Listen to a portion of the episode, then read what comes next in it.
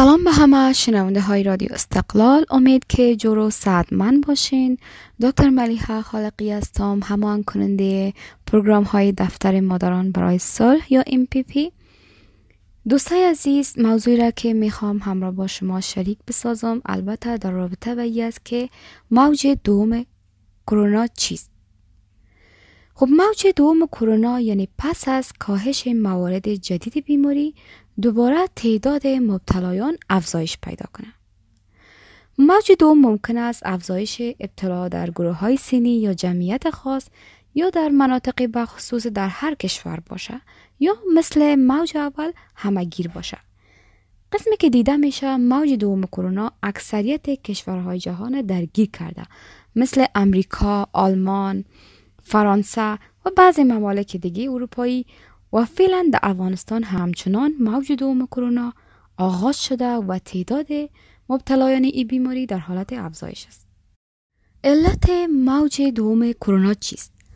باز شدن مکاتب و پنتون ها، سالن های عروسی، عدم رعایت فاصله اجتماعی، عدم رعایت حفظ صحه مثل نشستن دست ها و وسایلی که از بیرون آورده میشه، نپوشیدن ماسک و تماس بیشتر مردم با همدیگر ممکن است به افزایش مبتلایان و شیوع بیشتر بیماری منجر شود. که حتی امروز در افغانستان هی واضحا دیده میشه که مردم ما رعایت نمی کنن فاصله اجتماعی را ماسک نمی پوشن و حتی عدم رعایت حفظ صحی که اینها دارن و در نظر نمی‌گیرن اینا همه و همه باعث شده که این مرض یک موج دوم به شکل بگیره و تعداد زیاد از مردم به این مرض مبتلا شد و از طرف دیگه فصل زمستان و سرد شدن هوا بیشتر زمینه را به این مرض مساعد ساخته.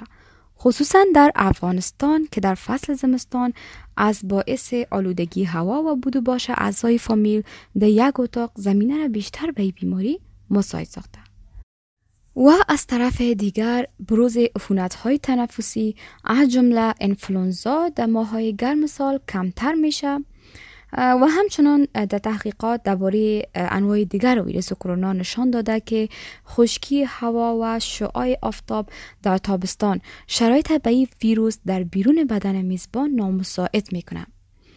اما باز هم برخی از دانشمندان به این معتقدند که رفتار این ویروس کرونا جدید هنوز شناخته نیست و با توجه به تحقیقات که اونا نشان دادن و شناخته بودن خصوصیات این ویروس برای سیستم ایمنی افراد نیاز به شرایط مناسب آب و هوا نداره. تا بتانه میزبان بر خود بیابه و تکثیر کنه خب دوستای عزیز موج دوم کرونا ممکن خطرناکتر از موج اول باشه و یا اینکه ممکن است سیر خفیف داشته باشه.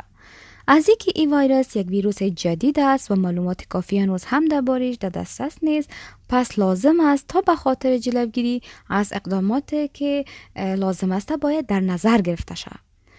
مهمتر از همه یک تا دو متر از افرادی که به این بیماری مبتلا هستند باید فاصله گرفته شود یعنی فاصله اجتماعی باید همیشه در نظر باشه. دستانتون را باید به صورت منظم و با دقت بشوین. از دست دادن با یکدیگر و بغل کشی باید خودداری شود. بیرون از خانه تا حد ممکن چیز را باید لمس نکنین حتی دکمه لفت را به جای نوک انگشت با بند انگشتتان فشار بتین و به همین ترتیب در گرفتن دستگیری دروازه نیز باید احتیاط کنین. از جاها و اگر ارتمایی های مزدهم خودداری شوه باید صورت خود را یا صورت دوستان و اقاربتان را لمس نکنین و به همین ترتیب بغش های مخاطی دهن چشمان و بینی باید دست نزنین. و در هنگام حدسه و صرفه دستانتان را پیش دهن و بینی باید بگیرین بلکه آرنج یا یک دستمال باید همیشه پیش دهنتان در هنگام عدسه و صرفه زدن باید گرفته شود. دستمال استفاده شده را به سرعت دور بندازین و اگر از دستمال پارچه استفاده شده باید کیره مرتبا تمیز باید بشوین. ای بود معلوماتی که امروز هم را با شما شریک ساختم. امید است که مفید بوده باشه. تا برنامه بعدی همه شما را خدا به خداوند یکتا میسپارم. اوقات خوب و خوش داشته باشین. خداوند نگهدار همه شما.